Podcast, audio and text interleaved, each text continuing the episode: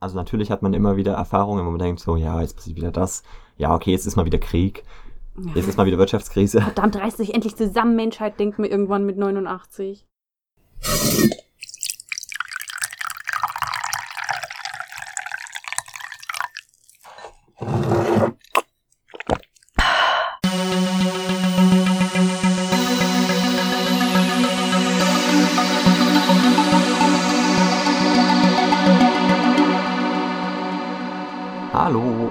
willkommen zu T in der vierten Dimension, dem Podcast über Dystopien, Fantasien und was die Zukunft sonst noch so bringt.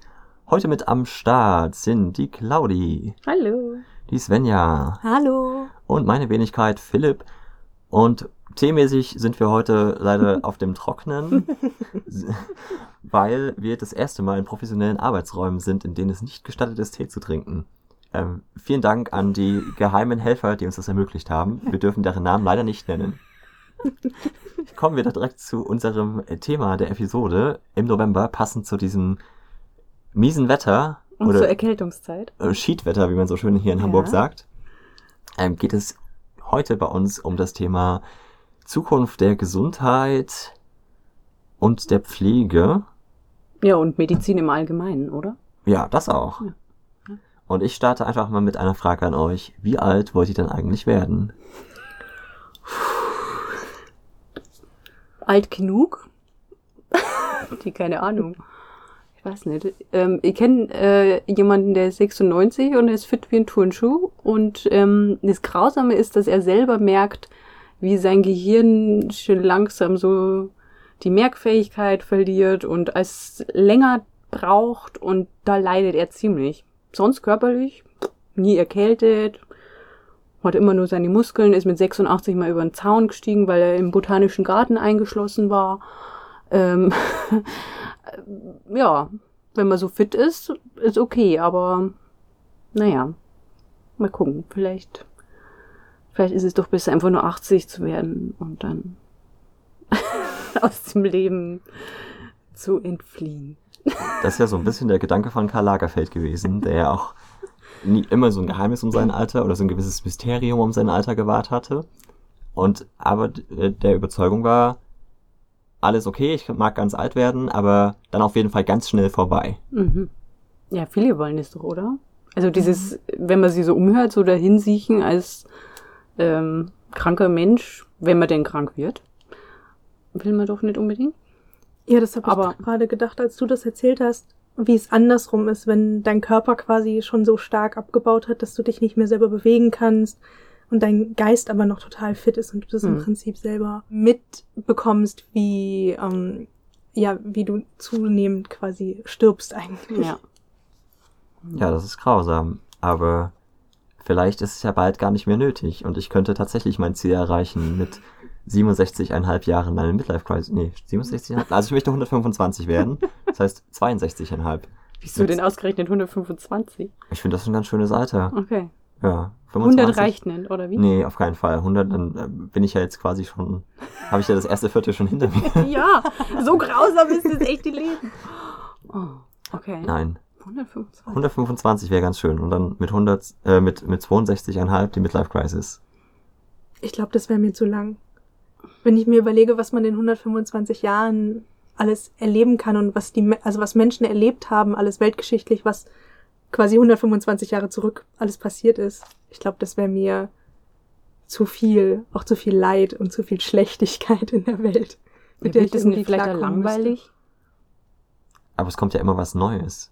Also natürlich hat man immer wieder Erfahrungen, wo man denkt, so, ja, jetzt passiert wieder das. Ja, okay, jetzt ist mal wieder Krieg. Jetzt ist mal wieder Wirtschaftskrise. Verdammt, reißt sich endlich zusammen, Menschheit, denkt mir irgendwann mit 89. Und ist vielleicht total frustriert, weil es einfach nicht passiert. Aber allein die Vorstellung, dass man ja auch 125 Jahre lang schöne Sachen erleben kann, ist doch ganz nett. Und vielleicht geht das ja technisch sogar, denn die Forschung ist da ja schon dran. Aha.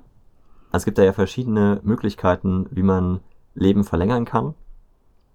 Man kann natürlich verhindern, dass sich ähm, dass Zellen mutieren, die dann nicht mehr tötbar sind, also Krebszellen sozusagen, die natürlich schon abgebaut werden können mit Chemikalien oder Strahlung, aber ähm, vom Körper selbst erstmal nicht bekämpft werden können. Das ist ein Ansatz. Man kann natürlich versuchen, sein Gehirn möglichst lang am Leben zu erhalten. das geht ja viel mit Gehirntraining, Sprachenlernen, immer wieder was Neues dazulernen und man kann natürlich auch seine DNA möglichst lang bewahren, heißt möglichst ähm, freie Radikale reduzieren und verhindern, dass sich die Enden der Chromosomen nicht verkürzen oder das verlängern. Das sind quasi Ansätze in der Forschung, die man verfolgt. Das habe ich mir natürlich nicht alles selber ausgedacht oder selbst herbeigeführt. Voll der geheime Masterplan. Nein, es gibt ähm, dazu ein schönes Video, was wir euch verlinken werden, von In a Nutshell, wo es darum geht, also eigentlich ist es eine Videoreihe, wo es darum geht, wie das denn sein könnte mit einem längeren Leben bis hin zur Unsterblichkeit. Und das wäre ja dann quasi das Nonplusultra. Was wäre, wenn wir Menschen in der Zukunft gar nicht mehr sterben müssten? Hm. Also für dich wäre das das Nonplusultra. Ich glaube, es wäre so der heilige Gral, also geschichtlich betrachtet wurde das ja schon oft versucht und es wird ja auch in ganz vielen Mythen und Märchen und Fan- Fantasy-Geschichten auch, äh, auch Religion, wenn man die als Fantasy zählt, ähm, wird es ja immer wieder aufgegriffen, so das ewige Leben. Also da scheint ja schon ein gewisses Bestreben dahinter zu sein. Und was sonst lockt so viele Menschen in die Kirchen? Aber ist es nicht nur so, weil man Angst vorm Tod hat? Deswegen möchte man ewig leben? Weil man einfach vor dieser ultimativen Angst des Nichtwissens, nämlich Sterben. Du, du meinst ewiges Leben als Vermeidungsstrategie. Ja, genau. So, nein, Sterben ist keine Option, weil, oh Gott, keine Ahnung, was da passiert. Und, ähm, naja, deswegen lebt man ewig als Flucht oder eben Vermeidungswahl. Aber sterben muss man ja trotzdem, um da erstmal hinzukommen. Also zumindest nach vielen gängigen Modellen. Außer man hat halt von vornherein schon das irdische ewige Leben. Okay, ihr habt die so verstanden, dass du jetzt einfach deinen Körper so enhanced, dass du quasi nicht mehr stirbst. Genau, das, Okay, das wäre. ist eine Möglichkeit. Zweite das- Möglichkeit ja. ist ja Kryogenik. Gibt ja jetzt schon äh, Ansätze, wo sich Leute einfrieren lassen. Ähm, Problem ist halt, dass man nicht weiß, wie man sich wieder auftaut. ja, und man ja auch gar nicht wirklich die ganze Zeit lebt.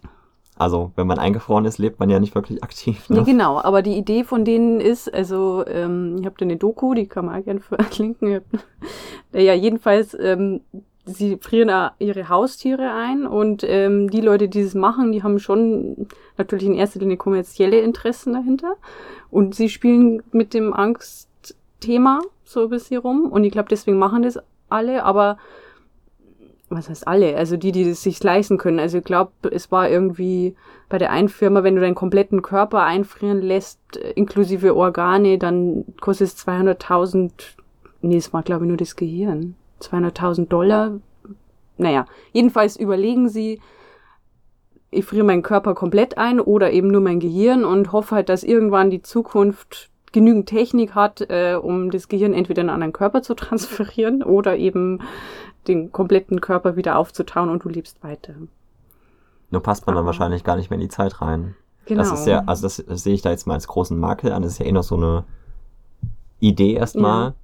Aber das sehe ich jetzt schon mal als ähm, Kritikpunkt einfach an, dass wenn man natürlich dann 100, 200 Jahre im Gefrierfach dahin fristet und dann wieder plötzlich da herzugeholt wird, dann ist man ja nicht in diese Zeit reingewachsen. Und ich meine, das ist ja auch heutzutage schon ein Problem, dass ältere Generationen oft das Gefühl haben, Sie sind abgehängt. sie sind abgehängt. Wie wird es dann erst, wenn man diese 200 Jahre gar nicht miterlebt hat? Also ich Ja. meine, man stelle sich mal vor, Menschen aus dem 19. Jahrhundert wären plötzlich jetzt hier. Oh Gott, die kriegen ja voll den Föhn.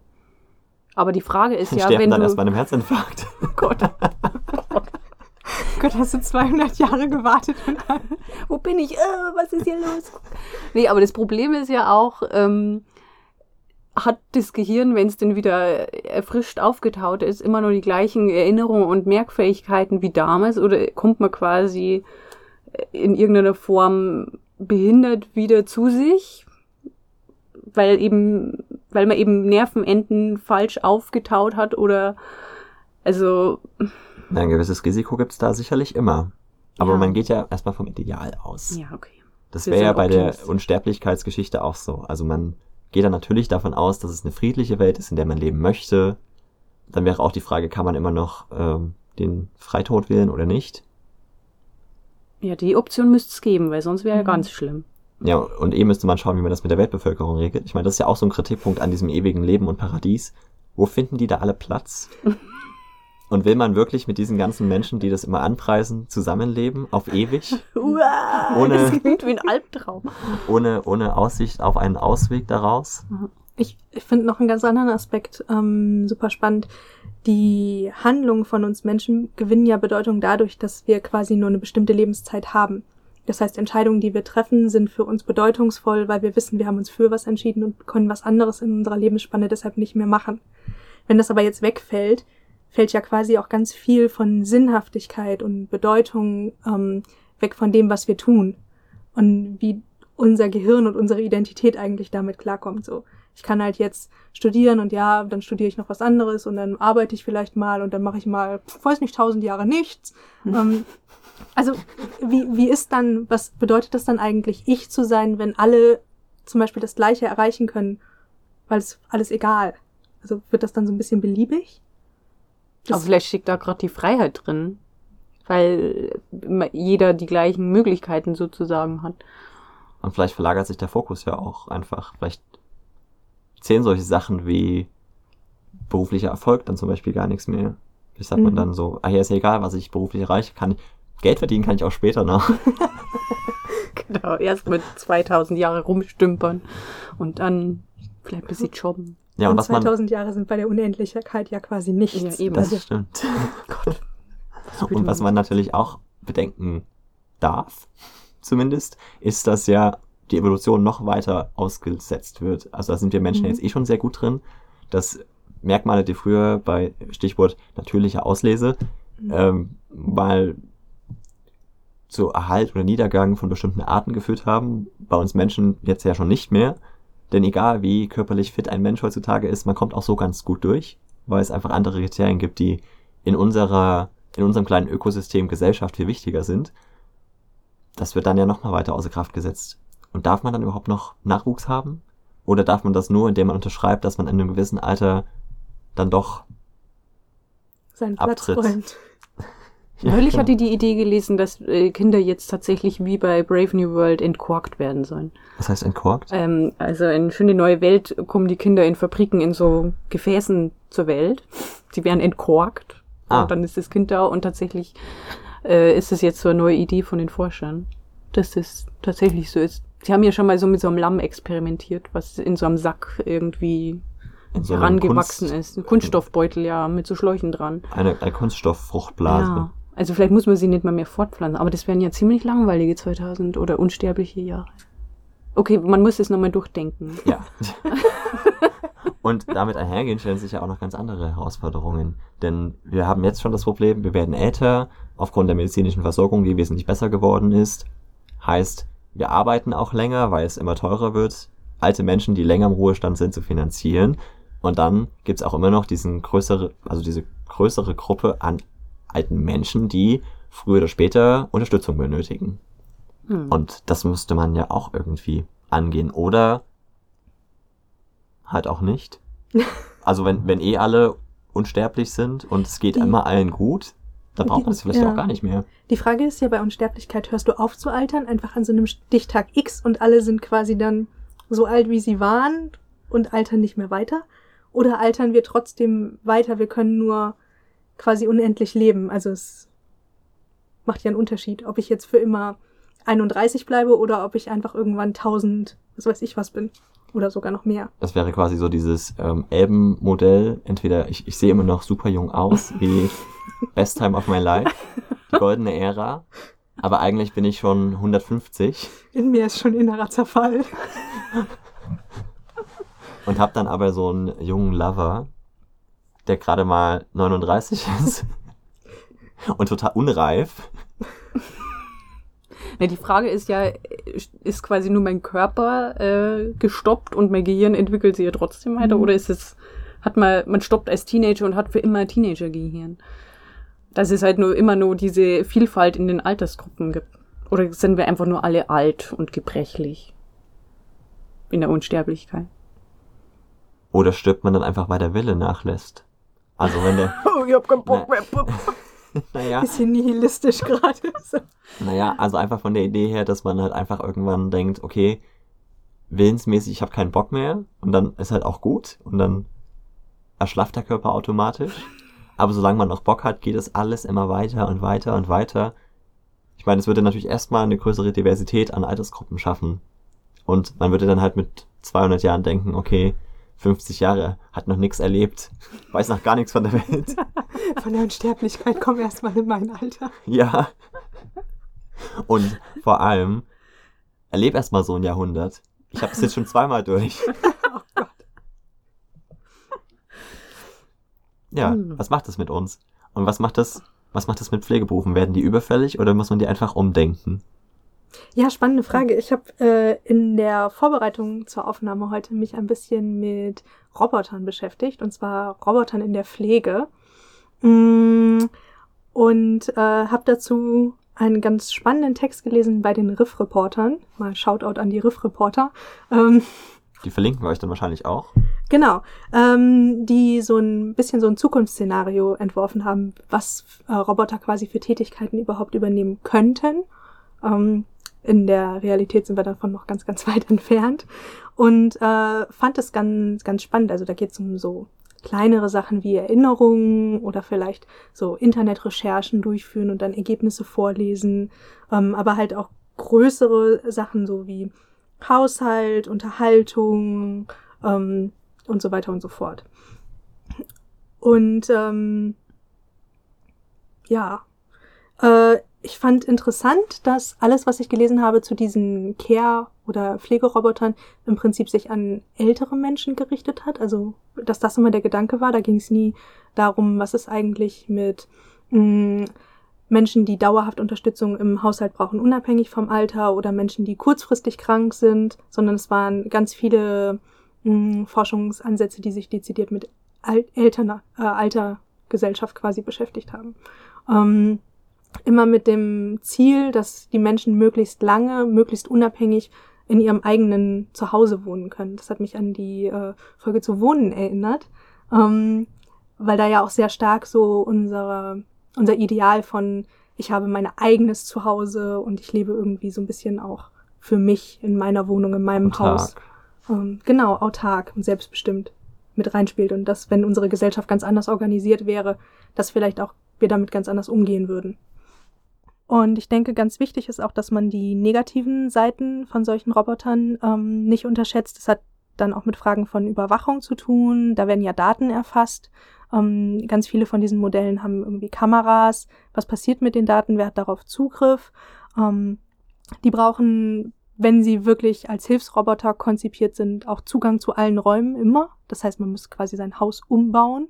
Äh, bei den Riff-Reportern wird das ganz schön an der Frage des Klos äh, debattiert. Ähm, was passiert, wenn ich auf dem Klo einen Unfall habe und der Roboter quasi nicht zu mir rein kann, weil ich die Tür geschlossen habe? Das heißt, ich müsste halt das Badezimmer immer mit offener Tür benutzen. Das ist eine interessante Frage, die man da so mitdenken kann.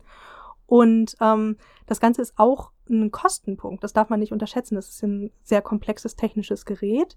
Ähm, wer wird wenn das quasi der Standard wird, wer, wer, hat Zugang, wer hat keinen Zugang, bezahlt die Krankenkasse das, muss ich das selber bezahlen, ähm, entsteht da so eine Zwei-Klassenmedizin vielleicht auch, Pflege kann ich mir, so menschliche Pflege kann ich mir nur leisten, wenn ich ganz viel Einkommen habe und wenn ich bisschen knapp bei Kasse bin, dann kriege ich halt so einen Pflegeroboter zu mir nach Hause. Ja, oder andersrum. Oder andersrum. Je nachdem, was dann quasi der State of Art ist, was die bessere Pflege. Und was am Ende teurer ist. Und was am Ende teurer ist. Ja. Ich habe eine Frage. Ja, frag. Es gibt doch, äh, wie hieß das denn? Es gab doch mal diesen deutschen König oder sogar Kaiser, der dieses grausame Experiment mit Kindern durchgeführt hat, die von Pflegeschwestern oder von Mägden zwar gefüttert wurden und die Winde gewechselt bekommen haben, aber die nicht, wurde. die nicht sprechen durften. Mhm. Und es hatte verheerende Folgen, weil die Babys alle gestorben sind. Genau. Die Frage ist, würde das nicht auch mit älteren Menschen passieren, weil sie einfach vereinsamen und kein, also Mhm. viel Lebenssinn, da hatten wir gerade das Thema schon, kommt ja auch daher, dass man mit ein soziales Gefüge hat, wo man das Mhm. Gefühl hat, ich habe Mhm. eine Funktion, diese Menschen brauchen mich oder ich kann ihnen was beibringen oder ich erfreue mich daran, was sie erleben. Hm. Das fällt Ja. dann ja komplett weg. Also Alterseinsamkeit ist tatsächlich jetzt schon total das Problem und es gibt halt sehr viele Vereine, die sich darum kümmern.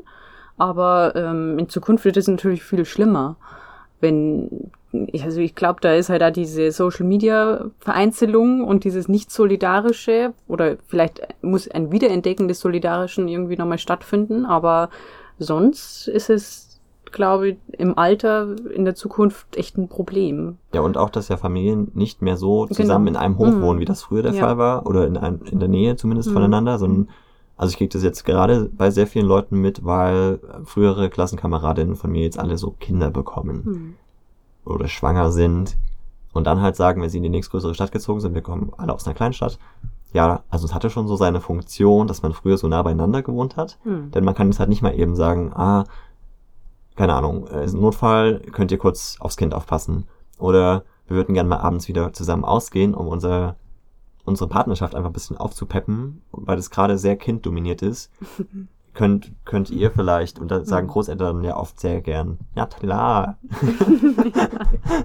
und ähm, das geht dann nicht mehr so einfach. Hm. Und das ist ja auch ein ähnliches Prinzip. Also das, dieses Gefüge hat sich einfach verändert. Und da wäre ja die Frage, ob man da nicht andere Formen findet, also so auch Familiengründung sozusagen, auch in älteren Generationen, wo man sich seine Familie sozusagen um sich herum selber sucht, auch wenn die Kinder, wenn man denn hat, nicht mehr unbedingt in der Nähe sind. Einfach, Also- dass man dieses Mhm. soziale Gefüge trotzdem hat. Also wie so ein Altenheim nur mit mehr Robotern oder mehr, ähm, naja, so eine WG-Situation oder also ich denke gerade so die, die Zukunft des äh, Altenheim weg von diesen Pflegestationen, sondern von miteinander wohnen und nicht einsam sein. Genau, aber das könnte ja auch funktionieren Das- ohne Roboter eigentlich. Also das Ja. Oder dass, dass Roboter einfach so körperliche Arbeiten übernehmen, Mhm. wie es ja auch heute schon der Fall ist. Also Wäsche waschen zum Beispiel. Das war früher ein extrem aufwendig und wer mal mit Hand gewaschen hat im Mhm. Waschbecken weiß, wie anstrengend das sein kann. Oh ja. Wenn man dann am Ende auch alles ausringen muss. Mhm. Ähm, das würde ja an sich wegfallen heutzutage, weil vieles von der Waschmaschine gemacht wird. Da gibt's ja sicherlich auch andere Tätigkeiten, die an sich Roboter oder Maschinen übernehmen könnten. Aber es gibt bestimmte Funktionen, die lassen sich nicht so leicht ersetzen. Zum Beispiel das Voneinander lernen, was auf persönlichen Erfahrungen beruft, äh, beruht. Also da, das könnte doch auch ein, guter, ein gutes Substitut sein. Also dass man so eine Art Mentoring übernimmt für Jüngere und aber gleichzeitig auch, also man ist Mentee und Mentor gleichzeitig. Mhm. Das heißt, man lernt von den Jüngeren und bringt ihnen aber auch selber was bei von dem. Also was ja bei Großeltern zum Beispiel oder bei Eltern auch so ähnlich ist, aber wenn sie halt nicht mehr zusammen wohnen, ja ein bisschen auseinanderfällt. Mhm. Und dass man darüber Mittel und Wege findet, neue Strukturen zu erschaffen, wie alt sein cool sein kann. Dass man nicht denkt, ah, ich bin allein oder hab Mhm. keinen Sinn mehr im Leben, sondern dass es einfach noch ein bisschen länger aufrechterhalten wird. Mhm. Das ist ganz äh, spannend, dass du das mit diesen Hilfstätigkeiten sozusagen sagst, weil ähm, ich in der Vorbereitung auch ganz unterschiedliche Arten von, sagen wir mal, Pflegerobotern äh, gefunden habe. Das, wo wir jetzt am meisten dran denken, ist quasi ja sowas in einer menschenähnlichen Form, dass aber ganz viele Roboter, die jetzt eingesetzt werden, halt genau solche Hilfstätigkeiten, ähm, die sehr körperlich anstrengend sind, schon übernehmen. Das heißt, äh, zum Beispiel viel tragen, ähm, ein Beispiel, was ich gelesen habe, ist äh, dreckige Wäsche von A nach B transportieren, was halt vorher Menschen gemacht haben, die in diesem Pflegesektor im weitesten Sinne tätig sind, was extrem körperlich anstrengend ist. Und das kann man einfach an eine Maschine im Prinzip abgeben. Mm.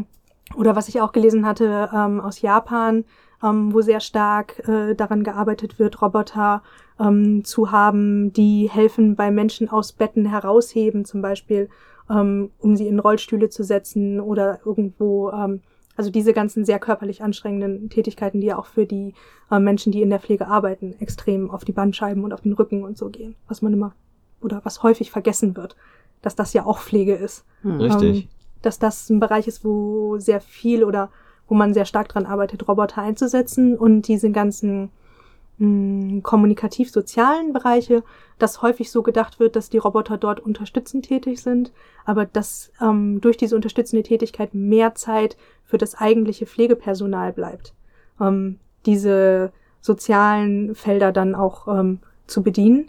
Mm, Wobei man sich natürlich fragen kann, ob in so einer kapitalistisch-neoliberalen Welt das dann tatsächlich so ist. Ähm, oder ob dann einfach da auch systemoptimiert wird und man sagt, naja, wenn es jetzt effizienter geht, wenn du jetzt einen Roboter hast, ist doch schön, da schaffst du den täglichen Besuch nicht mehr in 15 Minuten, sondern in sieben Minuten. Da kannst du noch zwei Stationen mehr anfahren oder so. Ja, Utopie und Dystopie. Ja, genau. Aber es gibt ja diesen Paro-Pflegeroboter. Ist dir der untergekommen? Der Ich- ist total niedlich. Mm, Ich habe ganz viele gesehen. Ähm, Und der wird ja, was ich so gesehen habe, dieser, also das ist so eine Robben, ich glaube, es ist eine Robbe. Oder soll eine Robbe darstellen. Vielleicht ist er so ein Hund-Katzen-Robben-Hybrid und der macht eigentlich nichts anderes, außer nett mit den Äuglein blinken und schnurren in irgendeiner Art, wenn man den streichelt. Und der wird halt, glaube ich, schon überall schon, also was heißt überall, aber der wird eingesetzt, damit ähm, gerade Ältere, die vielleicht ein bisschen Demenzprobleme haben, irgendwie so soziale Eigenschaften und, und einfach so einen liebevollen Umgang nochmal irgendwie haben. Also Quasi auch so als Haustierersatz. Ja. ja. es gibt ja schon irgendwie Forschung, dass wenn Hunde, also Hunde zur Therapie und äh, dass es einfach positive Gefühle auslöst und einfach dieser Alltag irgendwie so ein bisschen aufgelockert wird und mit positiven Gefühlen äh, ja, durchdrungen wird, damit das dann wiederum äh, die Demenzerkrankung so ein bisschen aufhält. Wobei ich Aber mich da mal ich frage, ob das mit Robotern tatsächlich auch genauso funktioniert wie mit einem richtigen Lebewesen.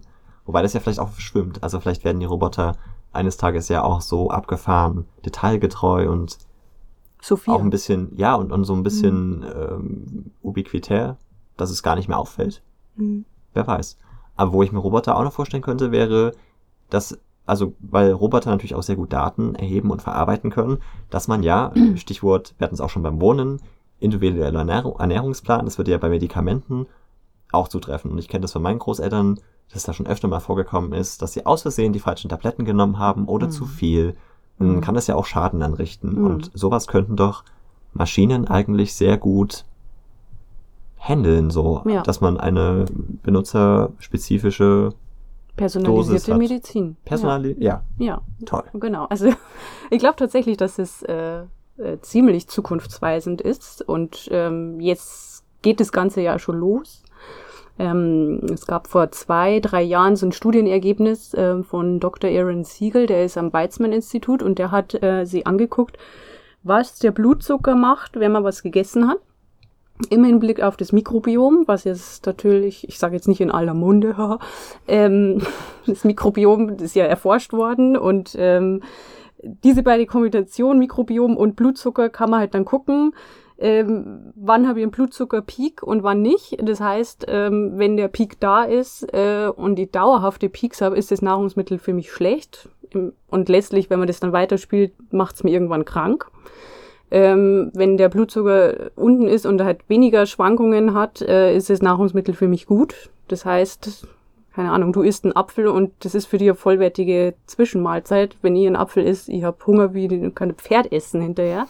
Also, deswegen nicht so kotze ich. Veganerin Nein, aber es, es nervt mir halt, wenn man so Ernährungstipps kriegt, wo, ja, isst doch mal einen Apfel zur Zwischenmahlzeit. Das bringt mir exakt gar nichts, weil ihr hinterher wirklich sofort losrennen könnt und alles essen, was irgendwie auf dem Tisch steht. Und das, So fühle ich mich ja meistens, wenn ich auswärts esse. Die Portionen sind einfach mal viel zu klein. ja, siehst du, ne? Also es ist wirklich schlimm. Und ähm, naja, jedenfalls äh, haben die halt erforscht, dass man das, wenn man das dann gut durchmisst, und die haben eben so einen Machine Learning-Algorithmus irgendwie dahinter gebastelt und der hat halt dann auch für Probanden, die letztlich nicht an der Studie teilgenommen haben, herausgefunden, okay, dieses Nahrungsmittel musst du meiden, damit du dauerhaft gesund bleibst. Und äh, das ist letztlich jetzt die Basis, dass eben eine Kalorie im Körper in jedem Körper anders wirkt sozusagen. Also Kalorie ist natürlich immer nur Kalorie im physikalischen Sinne, aber eine Kalorie ist für dich im Körper eine andere wie für mich, weil Das heißt, auch, also dieser Kalorienwert an sich,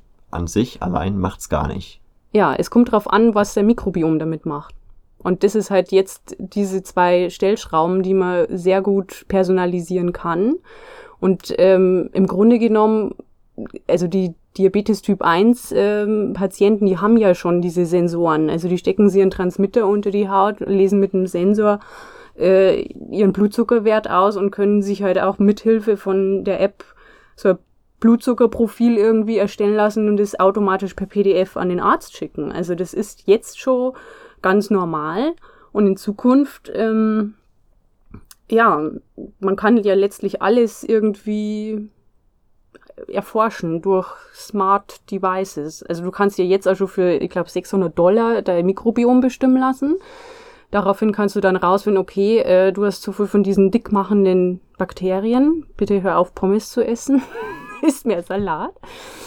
Also es gibt halt äh, spezielle Ernährungsempfehlungen für dich und dann wirst du natürlich auch weniger krank. In, natürlich, wenn ähm, die Nahrungsmittel in einer bestimmten Qualität sind. Ähm, naja, und der Arzt ist halt letztlich dann nicht nur der Mensch, der die Organe und die Muskeln und das Herz und quasi alles Fleischliche kennt, sondern er kriegt dann letztlich auch die Funktion des Beraters oder der, ich sag mal, vielleicht der Koordinierungsstelle, der in so einer Art Zentrum von so einem Therapienetz sitzt und sagt, okay, ihr habt die Daten von deinem Blut, ich habe hier die Laborwerte von deinem Stuhl, ich habe äh, das und das und ähm, die, die IT sagt mir jetzt, das ist die richtige Diagnose, also sprich künstliche Intelligenz. Und ähm, ja, dann wirst du quasi nie alt und krank. Womit sich der Kreis wieder schließt. Ich habe mich jetzt an der Stelle, ich muss deshalb gerade schon schmunzeln, noch gefragt, gibt es dann auch Menschen, bei denen Salat einfach total ungünstig wirkt Ja. und das ist total ungesund für die? Ja, tatsächlich. Wow. Also diese Weizmann-Studie, die ist wirklich ähm, total bahnbrechend. Es gibt da auch ein Buch, die, das heißt jetzt die letzte Diät, äh, weil eben der Blutzucker das Nonplusultra ist. Tatsächlich habe ich das jetzt die letzten Tage an mir selbst erforscht. Aber äh, wenn du das tatsächlich so genau machen willst, dass du deinen Blutzucker misst, du musst du quasi den ganzen Tag alle Stunden immer stechen und es ist echt anstrengend. Ich finde das ehrlich gesagt sehr erschreckend, Wieso? ähm, weil das so einen Selbstoptimierungsstreben äh, untermauert.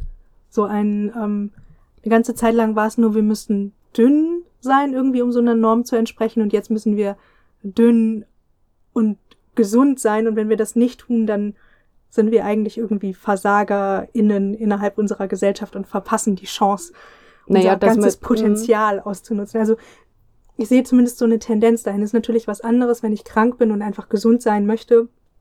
Ähm, aber es geht natürlich auch in die andere Richtung, also in so eine Selbstoptimierungsrichtung, die ich erstmal kritisch sehen würde. Ja, allerdings ist, äh, das sagen die halt eben auch, dass äh, das Dünnwerden davon nur der Nebeneffekt ist. Weil du lagerst ja nur Fett ein, wenn der Blutzucker dauernd oben ist und der Körper das nicht richtig anders wie verarbeiten kann. Und ähm, Aber es spielt halt schon Kann die Annahme mit, dass dünn das Optimum ist. Also dass dicke Menschen nicht gesunde Menschen sind. was weitgehend der Konsens ist von der WHO, aber das löst sie ja auch gerade auf, weil Ja. ähm, man hat ja jetzt herausgefunden, dass äh, zum Beispiel diese Geißel der Menschheit Diabetes ähm, betrifft ja nicht nur dicke Menschen, also das kann einfach jeder haben, wenn du Probleme, also was heißt du, wenn die Mutter oder die Oma äh, zu wenig B12 äh, vor der Geburt hatte, löst es anscheinend irgendwann bei dir Diabetes aus. Oder du hast zumindest ein erhöhtes Risiko.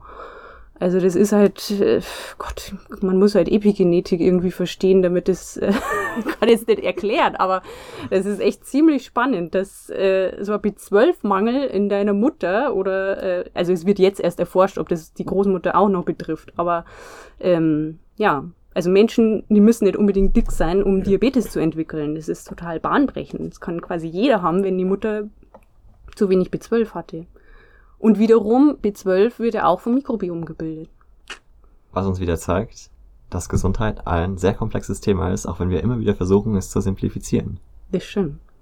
Ja. Und dann kommt es natürlich, also wieder um die Frage aufzugreifen, wie gesund muss ich eigentlich sein oder will ich eigentlich sein, wenn ich doch keinen Bock habe, irgendwie 2000 Jahre alt zu werden oder unsterblich?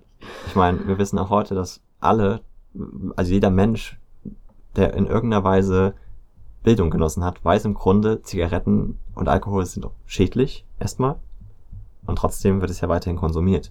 Ja. Das heißt, ich glaube, selbst wenn es dahin kommt, dass man das alles so weit optimieren kann, wollen das gar nicht alle wahrnehmen. Das weiß auch jeder, wenn ich mich sehr viel von Zuckerkram und äh, Kuchen und so weiter ernähre, dass es auf Dauer einfach nicht gesund ist. Und trotzdem passiert es immer weiter.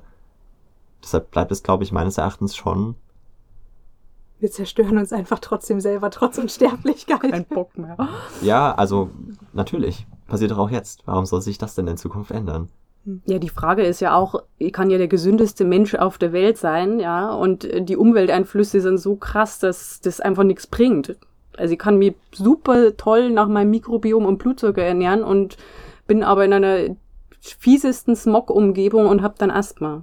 Das Toll. ist eine totale Privilegienfrage Ja. auch. Also wo lebe ich, welche, auf welche Ressourcen habe ich irgendwie Zugriff ähm, und, und, und. Also Ja.